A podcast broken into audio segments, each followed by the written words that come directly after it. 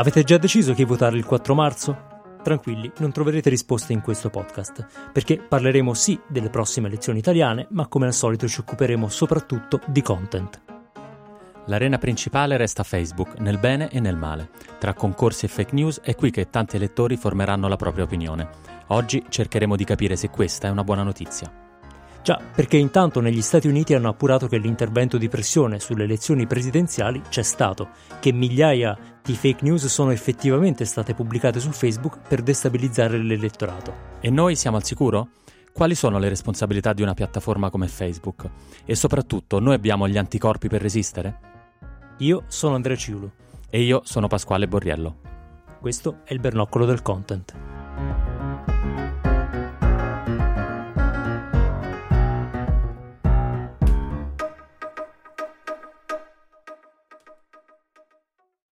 Tu c'hai il bernoccolo, amico mio. Tu c'hai il bernoccolo. Non è il caso. Ah, sì.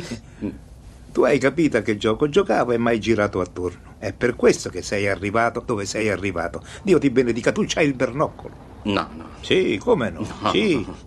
E invece sì. Benvenuti alla puntata numero 58 del Bernoccolo del Content, il podcast di NetKnock dedicato al content marketing.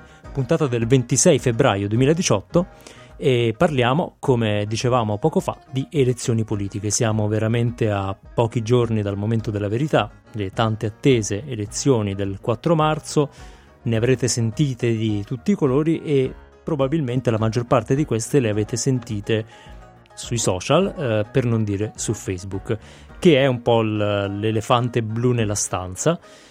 Uh, non pensare all'elefante blu, ma l'elefante è veramente molto grande e il, um, il, punto è che parlando noi di content non possiamo non riconoscere che oggi eh, Facebook è diventato almeno per una parte dell'elettorato l'arena principale in cui si uh, dibatte, si discutono i programmi, si seguono i candidati.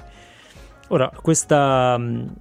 Questa presenza ingombrante di Facebook eh, ci fa riflettere proprio perché in queste stesse settimane eh, sta prendendo sempre più eh, corpo l'ipotesi che in realtà si discute già da mesi che le elezioni presidenziali americane fossero state pesantemente influenzate da un'attività di infiltrazione eh, delle, dell'informazione politica eh, effettuata con delle fake news a pagamento su Facebook. Quindi il sistema di advertising utilizzato in modo strumentale per eh, manipolare l'opinione pubblica, facendo vedere essenzialmente a ciascun elettore quello che poteva meglio eh, spostarlo, eh, radicalizzarlo e quindi creando delle conseguenze che poi sembra siano state particolarmente negative per Hillary Clinton. Quindi oggi cerchiamo un po' di capire da un lato ehm, qual è il rischio in Italia, il rischio ovviamente è molto percepito eh, e un po' come le forze politiche italiane intendono Facebook, come lo stanno eh, interpretando e utilizzando. Um, Tanto per fare un, un, esempio di come alcuni politici italiani interpretano questa piattaforma, eh, io vorrei iniziare, Pasquale, con una nota di colore, diciamo così. Di che colore, Andrea? Eh, guarda, no, non so che colore si attribuiscano al momento, ma vorrei parlare di, di, Matteo Salvini. Lui ha lanciato questo concorso di cui forse avrete sentito parlare, Vinci Salvini. Beh, Andrea, qualcosa... Matteo Salvini è, è rosso-nero, chiaramente. Rosso-nero, ok, diciamo rosso-nero. una news rosso-nera e lui ha lanciato questo concorso un po' retro, no? un po' sapore di gamification uh, per i primi anni 2000, mm, un concorso in cui essenzialmente devi mettere like ai post di Matteo Salvini eh, e poi vincere una foto con lui, un premio insomma da, da sostenitore. Eh, ovviamente è una... Mh, concezione molto numerica di Facebook, però eh, Salvini batte molto sul punto della quantità di like, eh, dell'amplificazione eh, del, proprio, eh, del proprio reach su Facebook, al punto da pubblicare dei meme in cui si compara per numero di like a Beppe Grillo, no? C'è questo un po' il misurarselo. Eh, ora c- c'è anche ovviamente un tentativo di forzare un po' l'algoritmo di, di Facebook, ma tra l'altro questo concorso non sarebbe un po' fuori dalle guideline eh, sì, in effetti chiedere esplicitamente un like in cambio di qualcos'altro è vietato, diciamo, da Facebook. Uh, però chi glielo dice? A Salvini? Quindi diciamo Facebook siamo... non gliel'ha detto. Esatto, ci sono delle zone grigie, come, come vedete, in cui eh, effettivamente Facebook, a, al di là della sua eh, età eh, che per lo scenario digitale comincia ad essere ragguardevole non è eh, propriamente maturo. Eh, nonostante in queste elezioni si siano visti dei tentativi da parte di Facebook di eh, porsi invece in modo molto eh, rassicurante rispetto al, al, tema delle elezioni, mm, mi vengono in mente eh, due strumenti principali, o meglio due iniziative principali.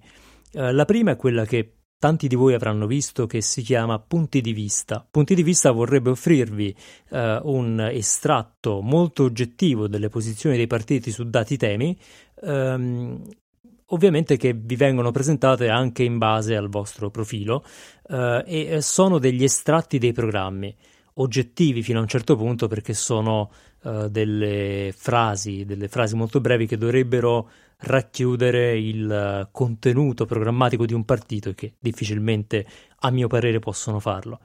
L'altra iniziativa, però, uh, invece un po' più da back-end è quella del team antibufale. Uh, su questo Pasquale, come funziona esattamente un team antibufale? Sì, diciamo, noi italiani siamo onorati di avere il test in anteprima del, del nuovo team di Facebook che va a scovare le fake news, eh, perché la, un paio di settimane fa Facebook aveva lanciato questa funzione per cui gli utenti potevano eh, dare una sorta di rating alla veridicità delle notizie. Eh, chiaramente era un assurdo, le fake news vengono promosse dagli utenti, se lasci decidere gli utenti avrai ancora più fake news.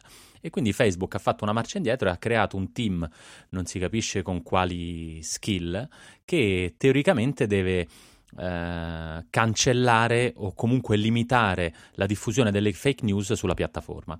Eh, quindi c'è un, uh, un team uh, capitanato da una certa Laura Bononcini, che è il capo Italia del public policy di Facebook, che cercherà sostanzialmente di impedire quello che è successo eh, negli Stati Uniti, anche ad esempio con Brexit, no?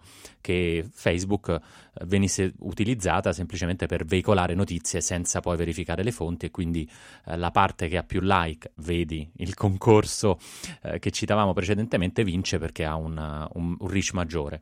Io devo dire, sto notando in questi ultimissimi giorni, mh, anche di campagna elettorale, che ormai ho la bacheca invasa da video non video politici, eh, però questo magari può essere anche un modo per eh, limitare no, le fake news. Le fake news di solito sono dei link eh, dal fatto quotidiano, eccetera, eccetera, che vengono linkati e ripostati. Eh, beh, se vincono i video in termini di ranking è più difficile creare delle fake news, cioè se crei una fake news con un video, insomma, quantomeno viene premiato lo sforzo produttivo.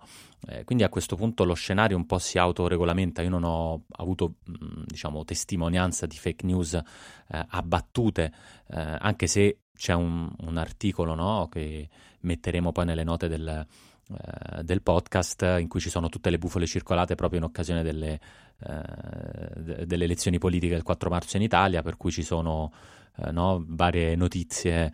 Eh, io penso che quasi tutti si siano dimenticati di mettere l'hashtag in campagna.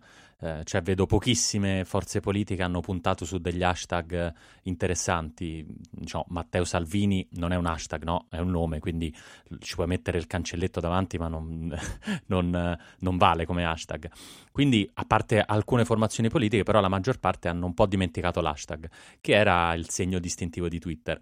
Però effettivamente, visto i segnali che Twitter viene ancora utilizzato e visto che tutti, in qualche modo, gli influencer stanno lì sopra, o comunque quelli che creano un'opinione stanno lì sopra, rispetto a Facebook, un po' mi stupisce che Twitter non sia eh, coccolato così attentamente, anche perché Twitter si presta bene all'approccio eh, televisivo che continuano ad avere tutti, mentre Facebook, con questo algoritmo che rende i nostri newsfeed tutti diversi, veramente non sai a chi parli quando registri un video e lo posti, anche eh, un responsabile di una campagna elettorale su Twitter lo può utilizzare come megafono, Facebook ni, non tanto, non funziona tanto bene come megafono, devi capire che stai parlando quasi uno a uno con i tuoi lettori, quindi eh, da questo punto di vista Twitter sarebbe tanto più semplice, ma eh, quello che mi sembra è che forse pensano soltanto ai numeri e qua torniamo al concorso eh, fai like, fai like, fai like, eh, è come se appunto ci, ci si preoccupasse solo di capire quanti sono i like senza magari vedere anche statistiche di eh, interazioni, di engagement. Eh, devo dire, sono usciti per esempio del, delle, degli approfondimenti interessanti sui Google Trend, cioè i, i nomi dei leader e i partiti più ricercati e questi non sono per niente eh, equiparabili alle, ai sondaggi, ovvero ci sono partiti piccoli come Più Europa eh, di Emma Bonino che per esempio fanno tante ricerche. Senza andare a, a, a trarne nessuna conclusione, mi sembra che o eh, abbiamo sbagliato i sondaggi o abbiamo sbagliato i canali, eh, perché le le elezioni o riserveranno delle grandi sorprese e devo dire sia Brexit sia Trump erano state anticipate da quello che eh, avveniva sui social, in particolare Facebook, eh, ma anche Google in termini di quantità di ricerca e anche Twitter, eh, oppure questi canali non sono così importanti in Italia. E effettivamente l'Italia rispetto a questi due paesi, Stati Uniti e Inghilterra, ha una, una, percentuale di utilizzo dei canali digitali molto inferiore, cioè 50% della popolazione che non va regolarmente su internet e quindi non può uh, scegliere chi votare in base ai contenuti che vengono postati sui social. Um, però bisogna capire se questo 50% magari è proprio quella parte degli elettori che non andrà a votare. Quindi uh, la vera domanda è Facebook, i social sono lo specchio del paese e delle intenzioni di voto oppure no? Mi sembra che qui eh, stia un po' tutta la, eh, tutta la questione. Molti leader politici hanno veramente preso, secondo me, un po' sotto gamba, anche dei part- soprattutto dei partiti principali, hanno preso un po' sotto gamba l'importanza che i social hanno avuto eh, nelle elezioni negli altri eh, paesi del mondo. Uh, però chissà, capiremo se hanno avuto ragione soltanto il 4 marzo con i primi exit poll e poi il 5 con i risultati definitivi. Beh, una cosa che, che, lascia riflettere però è la quantità di clip televisive che vengono ripostate su Facebook, no? Un po' come dire eh, so che per molti questo messaggio non arriverà se non lo posto anche lì. Però di sicuro sì, c'è questa ehm, sottovalutazione da parte di alcuni, non di tutti. Devo dire che eh, ci sono uh, leader di partito che lo stanno cavalcando nel, nel modo uh, migliore, non a livello di contenuti necessariamente, ma sicuramente di, di tecniche. Per quanto riguarda Twitter, uh, segnaliamo la news di qualche giorno fa che eh, indicava la quantità di eh, fake users per, eh, sia per partito che per leader e si scopre che eh, i milioni di follower di tanti eh, leader su Twitter in realtà ammontano a una quantità di utenti attivi che è eh, una piccola percentuale, quindi ecco su Twitter c'è una grandissima quantità di bot, di utenti inattivi, per cui il pubblico è ancora più ristretto di quanto pensiamo. Sicuramente sono utenti in maggior parte più vicini all'area dell'opinion making, eh, però sono d'accordo che Facebook è la vera piazza. Mm, quindi adesso abbiamo davanti eh, una settimana, l'ultima settimana di fuoco in cui eh, ci si giocherà il, il, tutto per tutto e quindi suppongo che su Facebook vedremo il peggio del peggio. Uh, ovviamente il, la velocità con cui si può uh, propagare una fake news è maggiore di quella con cui la si può correggere, quindi eh, probabilmente questi canali in modo eh, piuttosto selvaggio da qui al 4 marzo. Ehm, ecco, forse come ultima considerazione c'è quella che di fronte al fenomeno delle, delle fake news noi continuiamo a cercare una soluzione tecnologica eh, e quindi nuovi team che diano la caccia, nuovi filtri, algoritmi più evoluti. Um, non dobbiamo però dimenticarci che serve probabilmente una soluzione culturale. Eh, alcune fake news, alcune eh, polemiche sono evidentemente da filtrare eh, se si ha un certo tipo di prospettiva. Eh, l'importante sarebbe ricostruire questo tipo di attenzione. Purtroppo eh, il livello del dibattito che è molto molto sceso facilita eh, la diffusione di questo tipo di notizie. Quindi per una volta forse dovremmo fare un passo indietro dalla uh, problematica tecnologica e cercare invece di capire se non serva che noi cittadini uh, ci ritariamo un po', impariamo a leggere con più attenzione, impariamo a approfondire un po'. In questo momento è molto difficile e io dubito che qualche strumento in più creato da Facebook possa arginare questo problema. Finché i bot non voteranno e non è detto che quel momento non sia in realtà più vicino di quanto immaginiamo, la responsabilità di quello che gira è soltanto degli esseri umani, di, di coloro che per primi mettono la notizia, di coloro che la uh, veicolano e la diffondono senza verificarla eh, e anche magari chi semplicemente mette un like o non, non, segnala la stranezza di alcune foto, di alcune immagini.